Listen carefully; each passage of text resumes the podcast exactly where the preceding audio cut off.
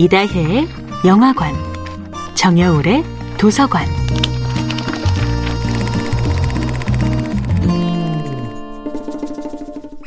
안녕하세요. 여러분과 아름답고 풍요로운 책 이야기를 함께 나누고 있는 작가 정여울입니다. 이번 주에 함께하는 작품은 마틴 베일리의 반고흐 프로방스에서 보낸 편지입니다. 고은은 사진처럼 똑같이 인물화를 그리고 싶어 한 것이 아니라 고뇌로 가득한 한 인간의 영혼을 그리고 싶어 했지요. 가셰 박사의 초상을 보고 있으면 한 인물의 마음 깊숙이까지 침투해 들어가 그의 영혼을 그리려 한 고우의 열정이 느껴집니다.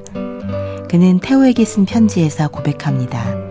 침울한 표정을 하고 있는 가셰 박사의 초상을 그렸단다. 다른 사람들이 보면 인상을 잔뜩 찌푸리고 있는 것처럼 보이겠지? 하지만 나는 옛날의 정적인 초상화들에 비해 오늘날의 초상화가 훨씬 생생한 표정과 감정을 드러내고 있음을 보여주고 싶어. 그는 서글퍼 보이지만 기품 있어 보이는 가시 박사의 성품을 맑고 투명하면서도 지성미가 넘치는 가시 박사의 개성 넘치는 캐릭터를 그리고 싶어 했습니다. 고우의 삶은 비극으로 가득 차 있었지만 그림을 그리는 순간의 고흐는 지극한 희열을 느낍니다. 밤의 카페 테라스를 그릴 때 고우 스스로도 행복한 시간을 보냈음을 여동생에게 쓴 편지에서도 확인할 수 있습니다. 검푸른 밤하늘 카페 테라스에서는 커다란 가스등이 켜져 있었단다. 그 위쪽으로는 별이 반짝거리는 푸른 하늘이 보였단다. 바로 이곳에서 밤을 그릴 때마다 나는 놀라곤 하지. 이 그림을 그릴 때 나는 검정색을 전혀 쓰지 않았고 아름다운 파랑과 보라, 초록만을 써서 밤하늘을 그렸어. 그리고 그 아래 밤을 배경으로 빛나는 광장은 아주 밝은 노랑으로 그렸단다.